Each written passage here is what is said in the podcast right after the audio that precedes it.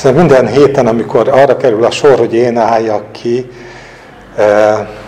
van bennem egy ilyen elemi, elemi vágyakozás. Arról, hogy, hogy valami olyasmi, ami érint bennünket, mindannyiunkat érint. Tudom, hogy nem egyszerű, és lehet olyan sokszor nem is sikerül, de tudom, hogy Isten lelke ugyanakkor ki tudja egészíteni és pótolni tudja azt, ami nekem nem sikerül. Ilyen módon bizonyára észrevettétek, hogy én nagyon szeretem azoknak az epizód szereplőknek az életét tanulmányozni, akik föltűnnek a Bibliába. És egyre inkább rájövök, hogy azért, mert ők hasonlítanak ránk. E, persze mindannyian szeretnénk, hogyha Isten valami nagyobb dologra hívna el bennünket, de azért az esetek zömében az övéi és az egész életük az övéinek tulajdonképpen olyan, mint ezeknek az epizód szereplőknek az élete.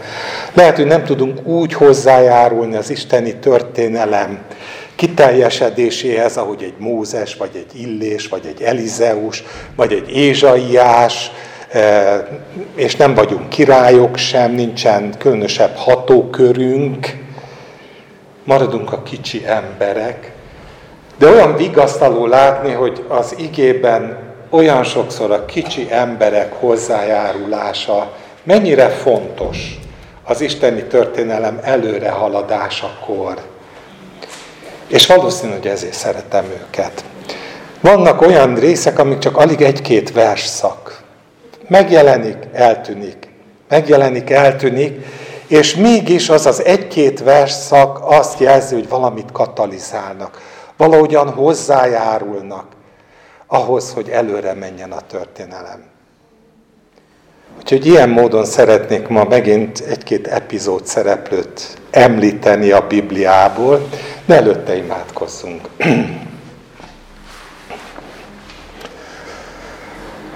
Urunk, érzékelem, hogy mindannyian teljes szívünkből kiáltunk hozzád, amikor elmondjuk azt, hogy mielőtt a világ meglett, te már ismertél, te már szerettél, te már magadhoz fogadtad a tieidet a te fiadban.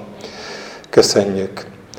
Köszönjük, hogy dicsérhettünk téged, és köszönjük, hogy ahogy telnek a hetek, hónapok, évek, mint hogyha egyre többször megérintene bennünk az, ezekben a dicséretekben rejlő, felszabadító lélek ereje.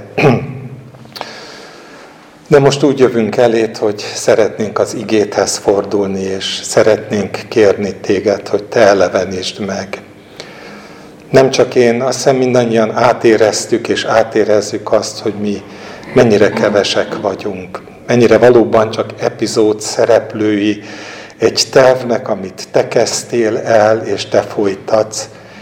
És mégis olyan jó látni azt, hogy neked gondod van ezekre a kis emberekre, nem felejtkezel el róluk, nem a futottak még kategória, és a mi életünk sem az, hanem olyan élet, aki érte egyrészt a fiatal adtad, de akiknek minden nap valahol azt a támogatást nyújtott, hogy azt mondod, hogy veletek vagyok a világ végezetéig minden napon.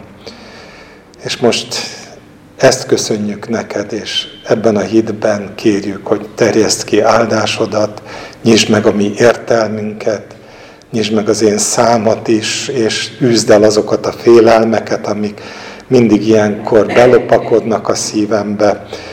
Segítsél, hogy a te lelked szólaljon meg, és mindenkit a maga helyén, a maga idejében megtaláljon, és emlékeztessen mindazokra az igazságokra, amikre elvezet bennünket. Úgyhogy áldunk és magasztalunk azért, aki vagy, hogy jó vagy, hogy igazságos vagy, hogy szeretsz minket, és kegyelmes Isten vagy, aki nem a bűneink szerint használsz és adsz nekünk előmenetelt, hanem a te kegyelmed és jó akaratod szerint. Legyen áldott a te neved a te fiadban, a Jézus Krisztusban. Amen.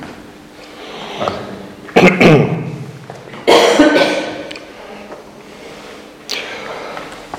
No, nem tudom, ki hány gírát szeretne kapni, vagy mennyit kapott. Szerintem egyikünk se tudja. De azt viszont érzékelem, hogy a egy gírás és a tíz gírás között egyetlen egy különbség volt. Nem a nagyság, hanem a hűség. Az, ahogyan gazdálkodott azzal, amit a mindenható Isten neki adott, és hogyha kisember is volt, vagy ha úgy tűnik egy külső megítélő szerint, hogy kevés bizatott rá, de azt hűségesen ellátta. Gondoljunk egy pillanatra Elizeus korára, arra a szolgáló lánykára, akinek nagyon pici epizód jutott. Elhurcolták, szíriai fogságban volt, a lehetőségei a nullához közelítettek ebben a fogságban, és nyilván ő is szeretett volna valami jó, kiteljesedett, szép életet élne, hogy nekünk is gyakran ez a vágyunk, hogy jaj, de jó volna minden eh, kötöttségtől mentesen szolgálni az Isten, neki erre nem volt módja. De mégis, amikor meglátta a szükséget, akkor tudott bizonyságot tenni arról, hogy az Úr él Izraelben, és hogy az ő szolgája Elizeus minden bizonyal tudna segíteni a hadvezér Naamánon. Ugye érezzük, olyan pici, annyi kell hozzá, hogy valaki, valaki megmerjen szólalni, és bizonyságot merjen tenni olyankor, amikor a szükség jelentkezik. Nyilván nem olyankor, amikor csak ő maga arra gondol, hogy de jó lenne valamit csinálni, de amikor a szükség jelentkezik, akkor kész a szolgálatra. Nem róla szeretnék beszélni, de úgy gondoltam, hogy néhány ilyen alappéldát szeretnék mégis elmondani, amik, amik, amik ott vannak az igében. A kis emberektől, kis emberekről, a sareptai özvegyről, akinek megint csak esélye sem lett volna úgymond Isten szolgálni, hiszen még csak nem is volt izraelita, pogány volt.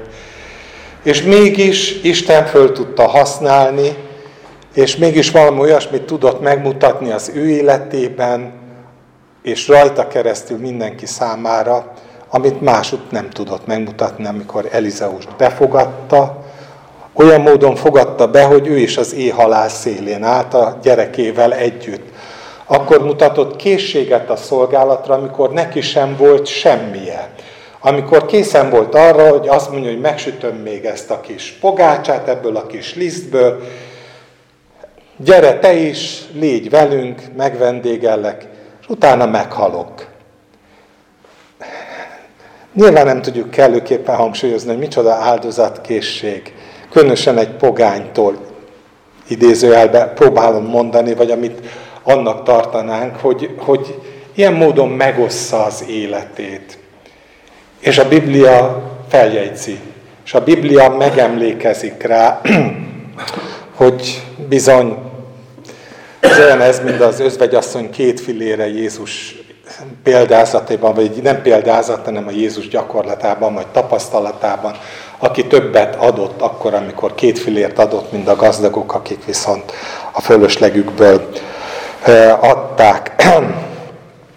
Aztán van olyan történet is, ami persze nem epizód szereplő, de Isten kegyelméből az, aki. Eszter. Eszter, aki bekerül a királyi udvarba, nem szükségképpen oly módon kerül be, hogy ő neki a nagy ambíciói lettek volna, de Márdokeus segítségével mégiscsak bekerül az udvarba, királynő lesz, és talán nem tudja azt, hogy ennek mind-mind tétje van. És eljön a pillanat, amikor be kellene menni a királyhoz, hogy könyörögjön a népéért, és átéli azt a harcot, hogy viszont ez neki az életébe kerülhet. Mondhatnám, hogy ő nem kis ember, de viszont zsidó, akinek az életére eh, törnének, hogyha kiderülne, hogy ő ki és mi. Szóval azért az ő élete is leginkább a, a király hangulat ingadozásán múlott és, és helytált. És hogyha el is bizonytalanodik, mert nagy a tét, de ott van Márdokeus, aki azt mondja neki, hogy gondolod, hogy mindez véletlen volt, hogy idáig eljutottál. és elmondja neki azt, hogy ne gondold magadban, hogy te a királyi palotában megmenekülhetsz a többi zsidó közül, mert ha te most hallgatsz, más módon lesz enyhülésük és szabadulásuk a zsidóknak, te viszont elveszel, és atyát háza is elveszik. És ki tudja, talán éppen a mostani idő miatt jutottál királyságra. És ez mindegyikünknek szól. Ki tudja, hogy miért tartunk ott, ahol tartunk. És ki tudja, hogy vajon amikor eljönnek azok az, elbár le, eljöhetett néhányszor, és még eljöhet sokszor, az olyan típusú dolog, amikor ki kell állni az igazság mellett, amikor védelmet kell nyújtani az elesetnek, amikor föl kell vállalni a hitünket, akkor vajon meg tudjuk-e akkor is tenni, hogyha pillanatnyi hangulati ingadozása az éppen soron lévő hatalomnak, eh, abba veszélybe sodor, hogy akár meg is halhatunk. El is söpörhet bennünket. Szóval a Biblia tele van ilyen típusú példákkal arról, hogy az egyszerű, időnként nem egyszerű, de mégis a történelem előmozdítását lehetővé tevő emberek szerepvállalása az nagyon fontos. A kis embereké és a nagyoké egyáltalán. Persze a nagyokról úgy gondolkodunk, hogy hát könnyű nekik elhívta őket az Isten, szólt hozzájuk, megérintette őket. Persze, hogy csinálták, de a kis embereknél még nagyon gyakran ez se volt, csak egyszerűen az lelki ismeret tudatta velük, hogy mit, mi az Istennek az akarata. Amiről ma egy picit talán ennél hosszabban szeretnék beszélni, az két élet. Mind a kettő Jeremiásnak a kortársa. Mondhatnám azt is, hogy szívesen elővettem volna az akkori uralkodónak, Sedékiásnak az életét, mert gyakorlatilag ő az egyetlen, aki elmaradt abból a sorozatból, amelyik a Izrael királyairól szólt. Hogy mégsem tettem, az talán az, hogy jóval hosszabb, mint sem, hogy egy alkalomba beleférne. Másrészt azért, mert azt gondolom, hogy az őt körülvevő, tehát Jeremiást körülvevő egy-két hűséges embernek a a hozzáállása az nagyon sokat segít abban, hogy esetleg később sedékiást is megértsük, vagy azt, ami az ő története. Az egyik ilyen, akiről szeretnék néhány gondolatot megosztani, az Báruk. Jeremiásnak az íródeákja, ez a Károli féle kifejezés, leginkább átvették ezt a szóhasználatot, de azért ő sokkal több volt annál, mint sem, amit ma Tinódi Lantos Sebestyénről gondolnánk. Ő ténylegesen egy olyan típusú hivatali ember volt, királyi írnok volt, aki abba a körbe tartozott, amelyik a, a, a királyi iratoknak a másolása, ez azokkal való foglalkozás, a felolvasás, tulajdonképpen egy tanácsadói körnek lehetett a tagja. Ez kiderül azért az igéből, hiszen akkor, amikor a legelső szereplését megemlíti, az egy olyan környezetben van, amikor Jójákim a király. Valószínűleg emlékeztek rá, ő Sedékiás előtt van, nem akarok belemenni a részletekbe, szerintem beszéltem róla is. Ö, és akkor van az, hogy Jeremiás összeírja azt, hogy mit kellene a néppel tudatni. Akkor Báruk már mellette van. Báruk neki igazából elsőfokú unoka testvére, mármint Jeremiásnak. Elsőfokú unoka testvére, de ugyanakkor egy fontos állami pozíciót tölt be. Ő írja a Jeremiás könyvének elég nagy részét, azokat az adatokat, amik ilyen életrajszerűen jelennek meg, hogy és akkor azt mondta az Úr Jeremiásnak. Ott van az idézet, tehát ő ezeket gondosan följegyezte, és, és ahogy végigviszi Jeremiás életét, az nagyon jól érzékeljük, hogy nagyon szereti az unokatestvérét, nagyon szimpatizál azzal a gondolatkörrel, ami Jeremiás képvisel, de ezzel együtt udvari ember. Nyilván el tudjátok képzelni, hogy milyen nehéz egy olyan szituáció, amikor egyrészt van egy rokoni kötődésed valakihez, akit elutasít éppen az a hivatal, akinek te valamilyen formában a szolgája vagy. És úgy tűnik, hogy 23 évig Jeremiás szolgálatának a megkezdésétől, amikor ő elkezdi a szolgálatot, egészen Jójákémnak az életéig, amikor ez az esemény bekövetkezik, nem kell neki fölvállalni azt, hogy ő egyébként milyen, milyen módon támogatja Jeremiás. De akkor eljön az, hogy Jeremiás magához hivatja őt. És azt kéri tőle, hogy mivel ő nem mehet be az udvarba, a templomba, valamilyen értelemben fogságba van, ezért kéri, hogy vállalja föl azt a feladatot, hogy amit ő leírt a tekercsekre, azzal keresse meg a népet és olvassa föl nekik. Lehetne hosszan és terjengősen elmondani a történetet, de hogyha valakit érdekel ez a Jeremiás könyvének mondjuk a 37., 38., 39. részében, nagyon jól elolvasható.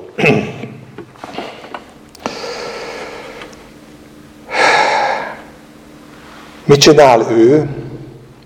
Először bemegy az írnokoknak a csarnokába, és már ez a mozzanat is, ez arról beszél, hogy ő neki bejárása van az írnok társai közé. Ez a Gemária étkezője ebben a fordításban, de ez igazából egy tanácskozó terem, és ez a Gemária szintén egy fejedelme volt az országnak. Nyilván azért mehetett be, mert joga volt ott lenni, mert ő is tisztségviselő volt.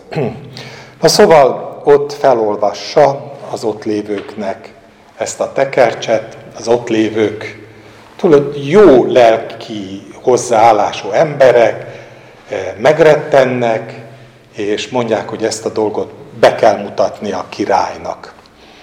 Aztán bemennek a királyhoz, megmutatják neki, vagy egész pontosan fölolvassák, és emlékeztek a jelenetre, a király a téli palotában ül a kandalló előtt, és amikor kéri, hogy olvassák föl, és fölolvasnak négy verszakot, bekezdést mondhatnám Jeremiásnak a, az összeírt gondolataiból, akkor levágatja és bedobja a tűzbe.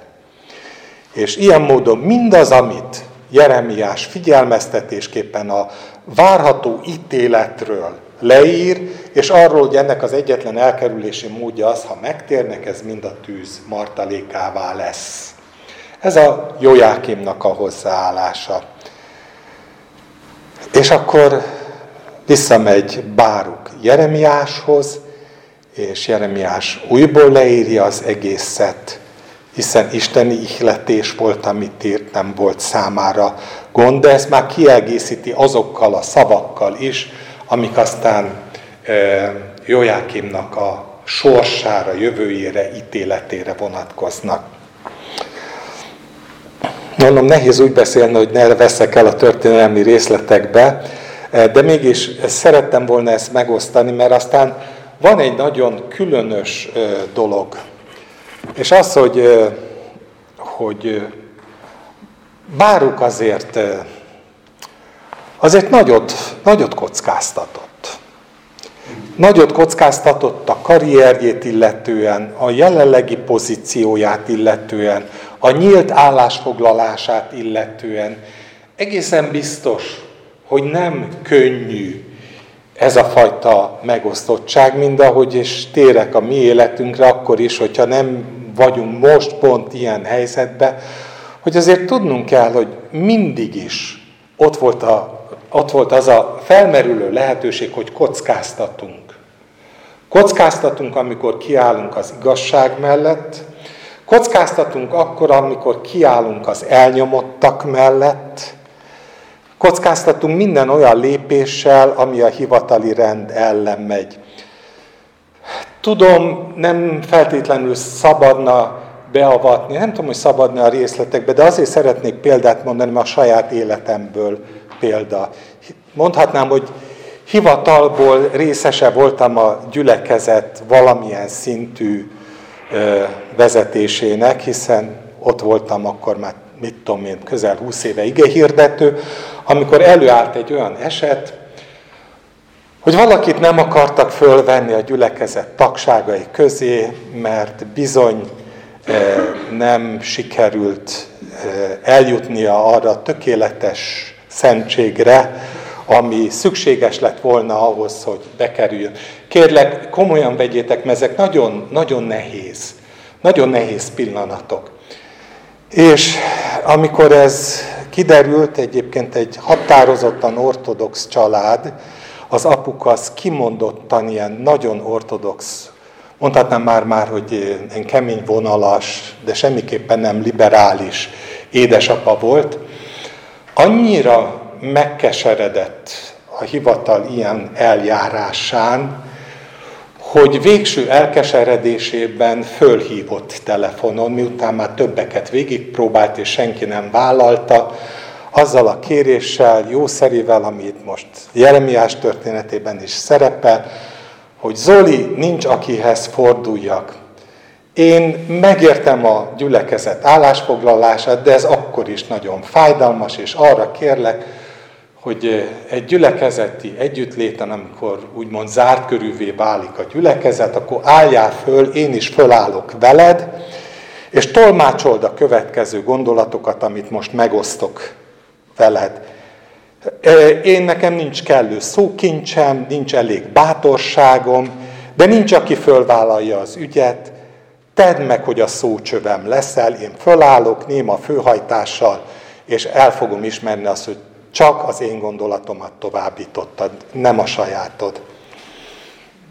Hát ez volt a, a első pont, amikor Nagyjából pontosan éreztem, hogy ha fölvállalom, akkor elindulok a lejtőn lefelé, a hivatali lejtőn lefelé. És, és nem volt egyszerű, de fölvállaltam. És elindultam a hivatali lejtőn lefelé, ami most ahhoz vezetett, hogy itt lehetek veletek. Aminek viszont nagyon örülök, az, az egy nagyon nehéz időszak volt. Nagyon-nagyon nehéz időszak volt.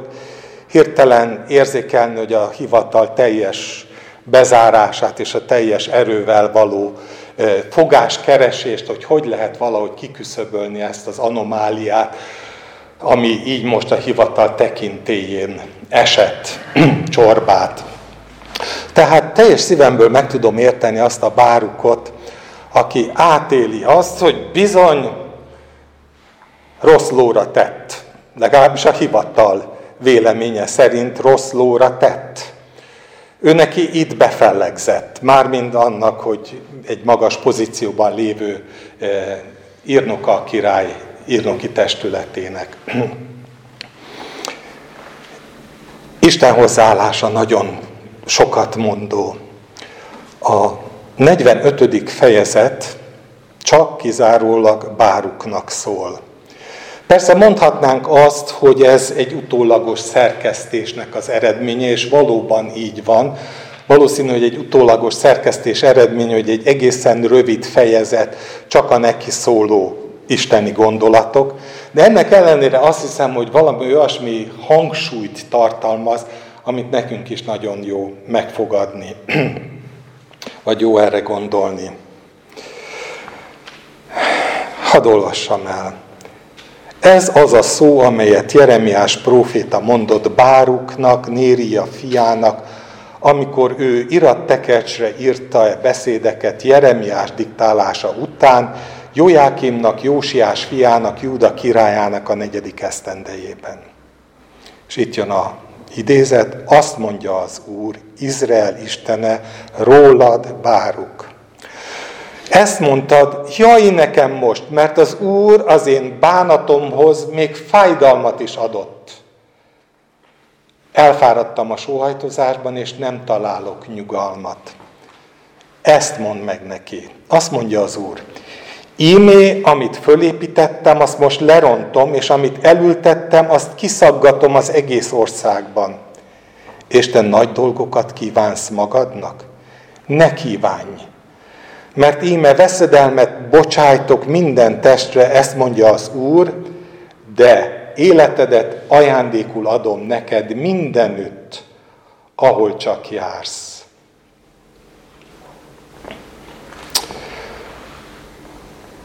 Mit mond Isten? Azt mondja, hogy báruk, vedd észre, hogy két történelem létezik, párhuzamosan. Az egyik az a történelem, ami a nagy történelem, ami elkezdődött, tart, és része az az ítélet, része az az ítélet, amit most végre fogok hajtani Júdán, Izraelnek a házán. Nem most van az ideje annak, hogy azon siránkozzál, hogy tetében értelmetlen volt a küldetés, mert elküldött ugyan Jeremiás, de íme a király a tűzbe hajította mindazt, ami, amit Jeremiás küldött, és az eddigi bánatom, nem akarom megfejteni, hogy mi minden van e mögött, csupán vázlatot kívánnék arról, hogy nekem mit mond. Az a bánat, hogy 23 éve képviselem Jeremiásnak a gondolatait, írom az ő kijelentéseit, amit tőled kapott, abban a reményben, hogy majd egyszer, majd csak meghallgatják, majd, csak célba él, majd csak megváltoznak. És én nem csodálkoznék azon, hogy túl azon, hogy őt kérte meg Jeremiás, mind rokkont, meg mind akinek bejárata volt, vagy bejáratos volt az udvarban, valahol ott élhetett volna a lelkében az, hogy mindez azért történt, mert reménykedik benne, hogy valami változás fog előállni, és íme most még az a fájdalom is hozzájárul, hogy a király az egészet semmibe veszi, a tűzbe hajítja. Sőt, abban a igen valószínű ö, eseménnyel kell szembenéznie, hogy ezzel neki annyi az udvarban. És mit mond Isten? Azt mondja, hogy váruk, nem ilyen időket élünk, amikor neked a karrieredért kellene aggódnod, vagy a jövődért kellene aggódnod, vagy bármilyen módon amiatt kellene buslakodnod, hogy egy csomó minden így most mind-mind a kútbe esik. De tudnod kell azt, hogy van egy nagy történelem, amit én irányítok, és abban nem szólhatsz bele, akkor sem, hogyha most éppen egy olyan periódushoz ér ez a nagy történelem, ami az ítéletről szól. De szeretnélek megvigasztalni.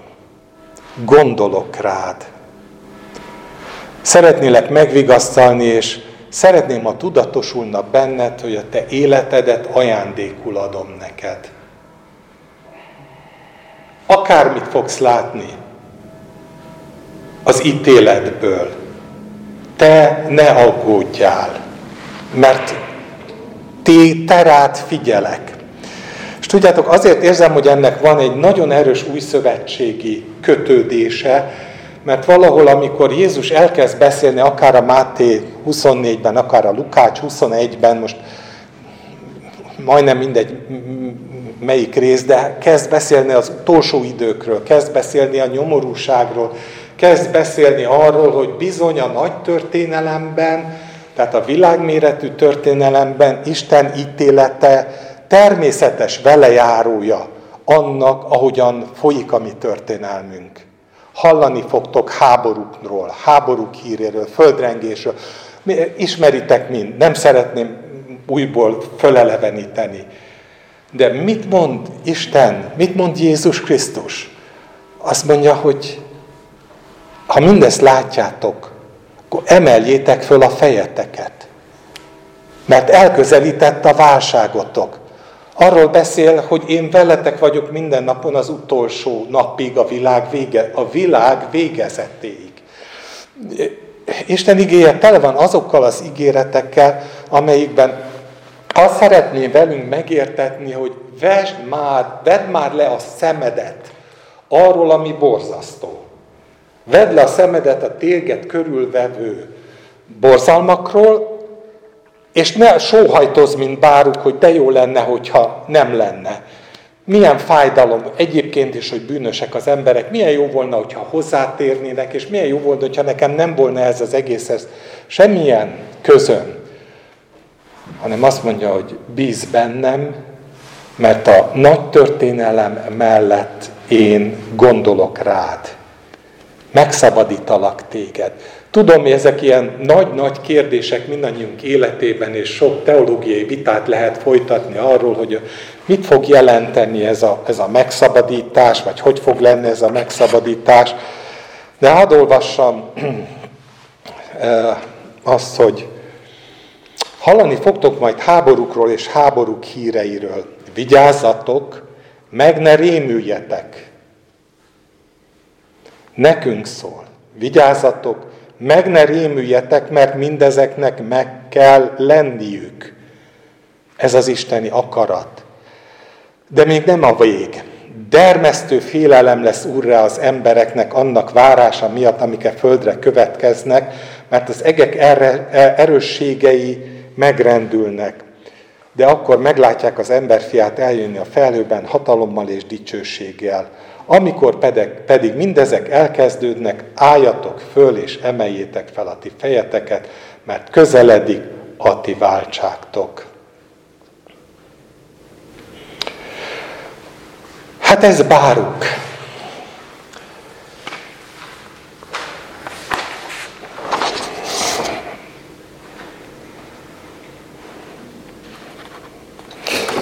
Igen. Szóval visszaállította Isten azt a perspektívát, hogy, hogy bőséges az, hogy ő megőrzi az életét. És valami ilyesmi az, amire egyre inkább nekünk is orientálódnunk kell, hogy, hogy lássuk, hogy Isten hűséges, a kis emberekhez is hűséges, hozzánk is hűséges. Eh, hogy mondjam, nem csak a két tanúbizonyság, hogy jelenések méretű vízióink legyenek az, aki, aki, akire Istennek gondja van, hanem mindazokra, akikre azt mondja, hogy mivel megőrizted az én beszédemet, ezért én is megőrizlek téged a nyomorúságban, ami a, erre a világra elkövetkezik. E, jó volna ezzel a derűvel élni. Aztán van egy másik ember, aki nekem legalább ennyire fontos a Jeremiás történetben, és az pedig egy, hát megint egy nem éppen csúcskategóriás ö, proféta, ő egy egyszerű szolga, ö, szerecsen származású, Nubiából, mai Szudánból származik, és az a neve, hogy Ebed Melek. Jó, nem a megmestert mondtam, csak azt, hogy Ebed Melek. Úgy értettem, hogy meleg. Ja, jó, Zsolti. Hát ő nagyon nehezen tudott ilyen lenni, mert nagy valószínűséggel eunuk volt. Úgyhogy hát nem tudom pontosan az akkori társadalmi viszonyokat, de ilyen értelemben viszonylag közel volt a királyhoz. Úgy értem, hogy királyi belső szolga lehetett, tehát nem arról van szó, hogy egy pék volt valamelyik pék műhelyben, vagy egy kukta, már a történetből kiderül, hogy ennél sokkal közelebbi köze volt a királyhoz, és az akkori gyakorlat szerint erre minden esély megvolt, hogy ezeket az onnan származó szolgákat, rabszolgákat használják föl a király belső udvartartásában ezekre a feladatokra, amit jelentett az EUNUK. Szóval egy kimondott epizód szereplő. Jeremiásnak úgy folyik a sorsa, hogy állandóan bevádolják a főemberek. És láthatóan a király a saját rendszerének a fogja. Egyébként szerintem érdemes ezt látni, hogy a rendszerek bedarálják a viszonylag jó embereket is. Szóval én Sedékiással kapcsolatban Citki Jáhú, hogyha valaki jobban szereti, de jobban szeretem a Sedékiást, mert Károlyén nőttem föl. Szóval a, én nekem nagyon-nagyon hosszan, ilyen kimondottan ilyen ambivalens, ilyen megosztott érzéseim voltak vele kapcsolatban, mert miközben a Biblia egyértelműen azt mondja, hogy gonosz volt az Úr előtt, aközben mégis azt látom, vagy azt olvastam, meg érzékelem mindmáig is, hogy volt egy, egy ilyen érzékeny lelke, Szeretett volna megfelelni az Úrnak, nem egyszer magához hivatja Jeremiást, akár titokban is, és, és faggatja, hogy mondott-e neked valamit az Úr, és az ember azt gondolná, hogy valaki így fordul a profétához, hogy ugyan mondd meg, hogy mit mondott neked az Úr, akkor ebben van készség arra, hogy valami történjen, de nem ez történik. Egyszer sem ez történik. Mindannyiszor, amikor elmondja neki Jeremiás azt, hogy ítélet jön, és egyetlen módja van az ítélet kivédésének, akkor már vége felé azt mondja, hogy az az egyetlen módja, hogyha feladod a várost. Az, egyetlen módja, ha kimész a babiloniai királyhoz, és megadod magad. És ez az ember nem tudja megtenni. Ugye azt érzékelhető, hogy szimpatizál Jeremiással, de fél a rendszertől. Meg is fogalmazza, hogy félek a főemberektől. Nem tudom, láttátok meg, vagy voltál látómezőtökben, nekem meglehetősen sok, akire én azt gondoltam, hogy nagy reményű.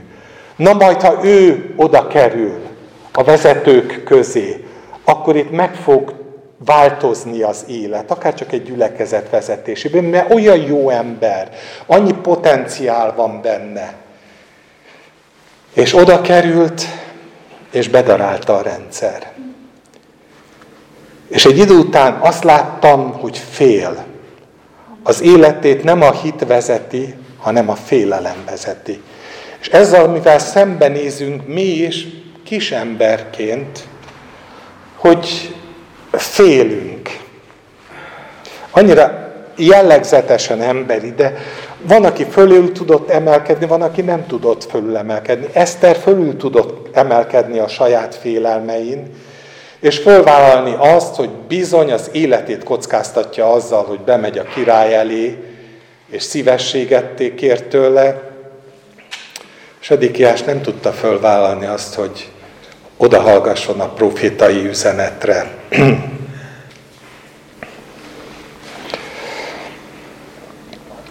Szóval a főemberek őt elég gyakran bevádolták, és aztán elég hosszan a, a vége felé ő, ő, ő börtönben volt.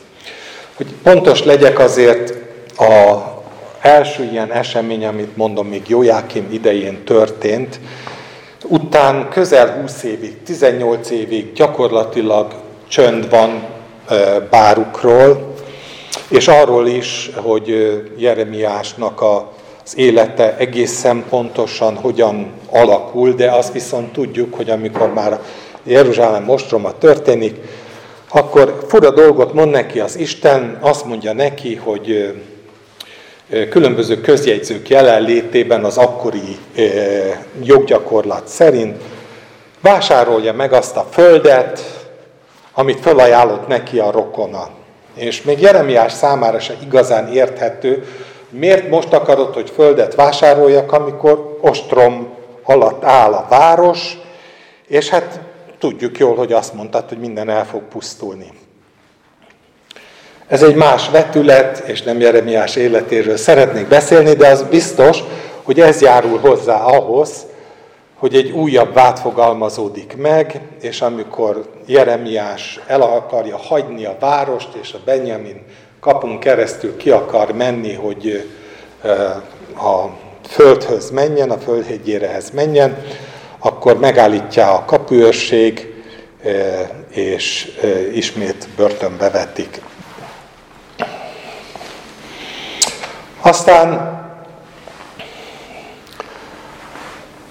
mivel félnek attól, amiket Jeremiás mond, ezért úgy döntenek, hogy átviszik a kancellár házába, és a kancellár eh, házában ott van egy ilyen, ilyen vizes verem, eh, kútnak mondja a, a Jeremiás könyve, de tulajdonképpen egy sáros kút, aminek valószínűleg már félig eh, nem működött kútként, sár volt az alján, és lengedik oda Jeremiást, hogy meghalljon. Ez a cél.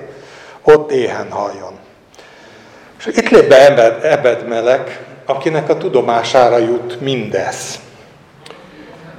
És nem engedi a lelki ismerete, hogy az udvar szolgálatát vállalja föl, pedig mondom, ő megint az életével játszik, a hivatalával játszik, mindennel játszik, hanem megkeresi a királyt, aki a Benjamin kapunál tartózkodik, és mondja neki azt, hogy Uram, fölolvasom inkább, Meghallotta a kusita Ebed meleg, aki udvari szolga volt a király palotájában, hogy Jeremiást a verembe vetették. A király akkor éppen a Benjamin kapuban volt. Kiment azért Ebed meleg a király palotájából, ahol ő szolgált, és azt mondta a királynak, Uram király, gonoszul cselekedtek azok az emberek, amikor így tettek Jeremiás profétával. Ugye ezért ez teljesen szembe megy a hivatalos állásponttal. Gonoszul cselekedtek, és verembe vetették, mert ott éhen hal, mert nem lesz ezután semmi kenyér a városban. A kisember szerepfölvállalása, aki, aki csak annyit mond, hogy gonoszul cselekedtek a többiek. Ez nem helyes, ez nem jó. És ez egy olyan élethelyzet, amibe bármikor, bármelyikünk belekerülhet hogy lehetőségünk van elmondani azt, hogy ez gonoszság, nevén nevezni, és nem pedig meghúzódni a hivatal árnyékában, és örülni azzal, hogy annak, hogy nekünk még van munkánk, nekünk még van kenyerünk, nekünk még viszonylagos biztonságunk van, amire ugye azt mondom Márdokeus Eszternek, hogy ne gondolt, hogy te meg fogsz menekülni. Mert meg fognak ölni, amikor eljön az ideje. Szóval ezt a felelősséget Isten minden szolgája viseli, függetlenül az egy gírától vagy a tíz gírától. Parancsot adott azért a király a Kúsita Ebed meleknek, és azt mondta, vigyél magaddal innen 30, nem kettő, 30 embert, és húzd föl Jeremiás profétát a veremből, mielőtt meghalna. Nyilván értitek, hogy miért vagyok ilyen ambivalens, amikor olvasom ezeket a dolgokat. Miért rögtön 30 embert? És persze a ige nem ad rá, hangsúlyozom, nem ad rá egyértelmű választ, de azért azt valahol mégis érzékelem én, a saját e, kis megközelítésemben, hogyha királyként valaki 30 embert küld rögtön a másik megmentésére, akkor két dologgal számol, két dolgokkal számolhatunk mi is hogy az a valaki nem közömbös a számára, igenis jelentős szerepet tölt be az életében, és bizony számolni lehet azzal, hogy esetleg ellen akar állni mindaz, aki ott van. A kancellária őrzői, a testőrök, és ki tudja, mi mindenki akar ellenállni, hogyha csupán egy ember megy oda egy kis kötéllel, hogy én most kihúzom Jeremiást a veremből, és rögtön 30-at oda küld, hogy súlya és ereje legyen annak, hogy a király ezt mondta. Magához vette át Ebed meleg 30 embert, és bement a király palotájába, a kincstár alatti terembe, és hozott onnan elnyűjt ruhadarabokat, és szakadozott posztókat, és lengette azokat Jeremiásnak kötélen a verembe, és azt mondta a kúsita Ebedmelek Jeremiásnak, tedd ezeket a régi szakadozott ruhadarabokat a hónod alá, a kötelek alá, és Jeremiás úgy cselekedett. Kihúzták tehát Jeremiást a köteleken, és fölhozták őt a veremből. Ezután Jeremiás börtön udvarában lakott.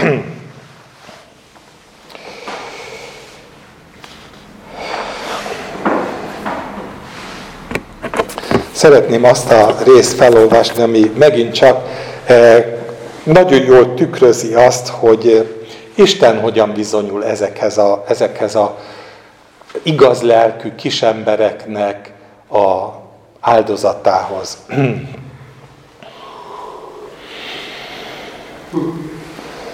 Az Úr pedig azt mondta Jeremiásnak, amikor ő még fogoly volt a börtönudvarában. Menj el, és ezt mond a Kúsita Ebed meleknek.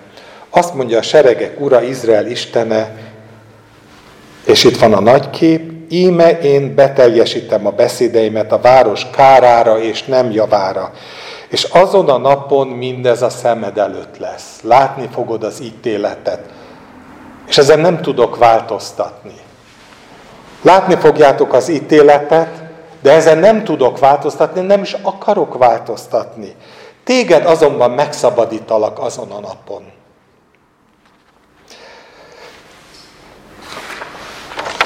Ezt mondja az Úr, és nem adnak azoknak az embereknek a kezébe, akiktől félsz.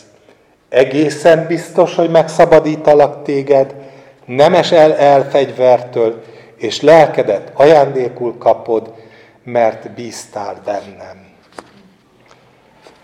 Hát nem tudom másnak ez mennyire bíztató, de nekem nagyon bíztató.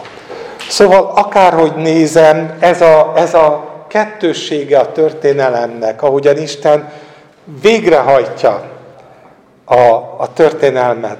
A mi szemünk láttára hajtja végre. Nem úgy von ki bennünket, vagy nem szükségképpen úgy, hogy ne is látnánk semmit belőle, de egy biztos, hogy gondoskodik arról, hogy az övéit megtartsa.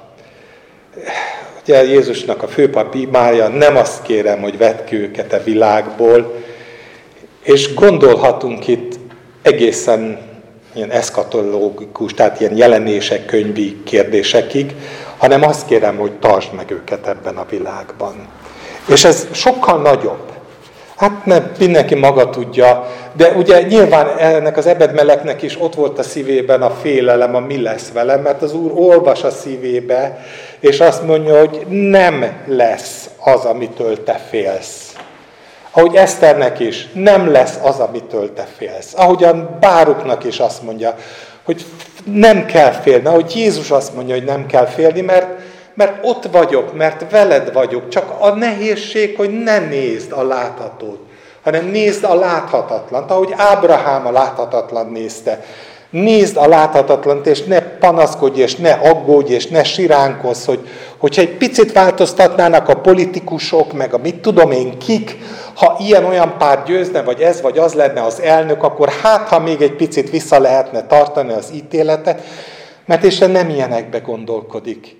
Isten véghez viszi a tervét, és közben pedig gondoskodik az övéiről. Én nagyon szeretem, és szerettem volna, tudom, hogy ez úgy sok igét úgyse olvastam ma, fölolvasni azt, amit erről az íge mond, mert az egyik legszebb eh, és a legmegnyugtatóbb. Aki a felséges rejtekében lakik, az a mindenható árnyékában pihen. És ezt mondhatja az Úrnak, oltalmam és váram az én Istenem, akiben bízom. Mert ő ment meg téged a madarász csapdájától, a pusztító dögvésztől. Tollaival betakar téged, szárnyai alatt oltalmat találsz, pajzs és páncél az ő hűsége. Nem kell félned a rémségektől éjjel, sem a suhanó nyíltól nappal, sem a homályban lopózó dögvésztől, sem a délben pusztító ragálytól. Ha ezren esnek is el melletted, és tízezre jobbot felől téged, akkor sem ér el. A te szemed csak nézi, és meglátja bűnösök bűnhődését. Ha az urat tartod oltalmadnak, a felségest hajlékodnak, nem érhet téged baj. Sátharadhoz közel sem térhet csapás, mert megparancsolja angyalainak, hogy vigyázzanak rád minden utadon. Kézen fogva vezetnek téged, hogy meg ne üsd a lábadat a kőben. Eltaposod az oroszlánt és a viperát, eltiporod a fiatal oroszlánt és a tengeri szörnyet. Mivel ragaszkodik hozzám, megmentem őt, oltalmazom, mert ismeri nevemet. Ha kiált hozzám, meghallgatom, bele leszek a nyomorúságban, kiragadom onnan és megdicsőítem őt. Megelégítem hosszú élettel, gyönyörködhet a szabadításomban. Azt gondolom, mindannyian ismerjük ez a 91. Zsoltár, de nem tudom elégszer olvasni, és elégszer gyönyörködni abban, hogy mennyire közvetlenek az Isten ígéretei. És, és olyan kevés a feltétel, ha bízol bennem, ha rám nézel, ha az én sátramban lakozol, és kirekeszted a külvilágot, akkor mindez igaz, rád nézre be, de ez a te döntésed. Ezt nem fogja más eldönteni helyetted. A félelmeidet nem azt fogja feloldani, hogy a szemed a láthatókra nézve biztonságot talál, hanem az, hogy te nálam nyugszol. Bennem pihensz. És akkor mindez igaz. Egy verset szeretnék még felolvasni befejezésül, illetve kettőt. Az egyik az Jézusnak megint egy ilyen mondata, ami így a szolgálata végén már az utolsó vacsorakor hangzik el, és ezt támasztja alá, ne nyugtalankodjék a ti szívetek. Higgyetek Istenben, és higgyetek én bennem. Békességet hagyok néktek, az én békességemet adom nektek. De nem úgy adom, ahogy a világ adja, azért ne nyugtalankodjék a ti szívetek, és ne féljen. Bár így lenne, nem tudjuk elégszer a mindennapok forgattagában a bennünket bombázó hírek olvasása, nézése, hallása közben eleget elmondani, hogy Isten gondot visel az övéiről, és velük van minden nap a világ végezetéig, még akkor is, ha mindezeknek meg kell történni, ahogy Jézus mondta, mindezeknek meg kell történni.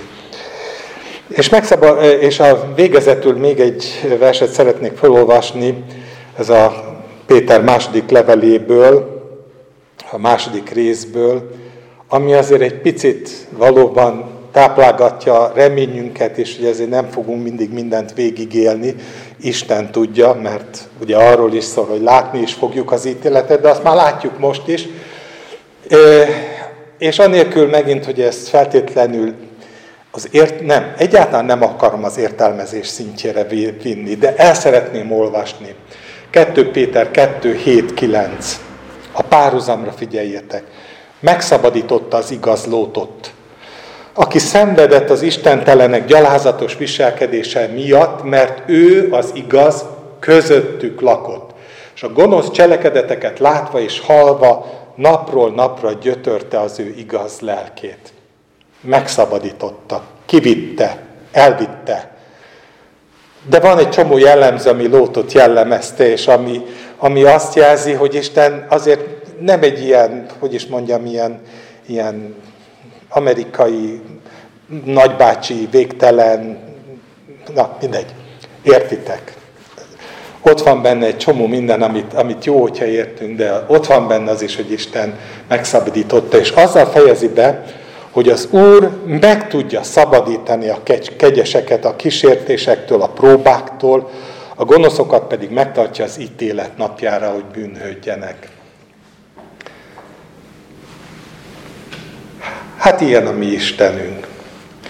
És mi ugyan kicsik vagyunk, szerintem legtöbbünk még annyira sem nagy, mint mondjuk egy Ebed Melek, aki rabszolga rétére mégiscsak a király közelében élt, vagy Báruk, aki noha ő csak szorgalmas, eh, hogy is mondjam, eh, tolforgatója volt Jeremiásnak, de mégiscsak valahol mégis a, a, a, az udvarban élt, és, de mindenkinek áldozatot kellett hoznia. És mindegyikükre jellemző volt, hogy látva a történelmet félnek, rettegnek, de legalábbis megérint őket ennek a szele, és az Isten akár Eszternek, akár neki, akár a harmadiknak azt a vigasztalást adja, hogy nem kell férni. Emlékeztet ki Jobb könyvének a harmadik részében Jobb mondja a nagy elkeseredésében, hogy amitől féltem, az jött rám. És most túl azon, hogy ő aztán végig éli ezt az egész próbát, és a végén mindebből győzedelmesen kivezeti az Isten, de a pillanatnyi helyzet az, hogy úgy látja, hogy amitől félt, az jött rá. És mi is időnként úgy láthatjuk, hogy amitől féltünk, azok mind-mind a sodrásban beteljesedni látszódnak. De ez még nem a vég, ahogy Jézus mondja. Amikor mindezeket látjátok, akkor tudjátok meg, hogy de még ez nem a vég. A vég majd akkor van, amikor ő visszajön, és ő dicsőségesen magához veszi az övéit, hogy vele legyenek örökké. És Hát ezt a félelem nélküli, tiszta, bizonyságtevő életet kívánom mindannyiunk számára. Amen.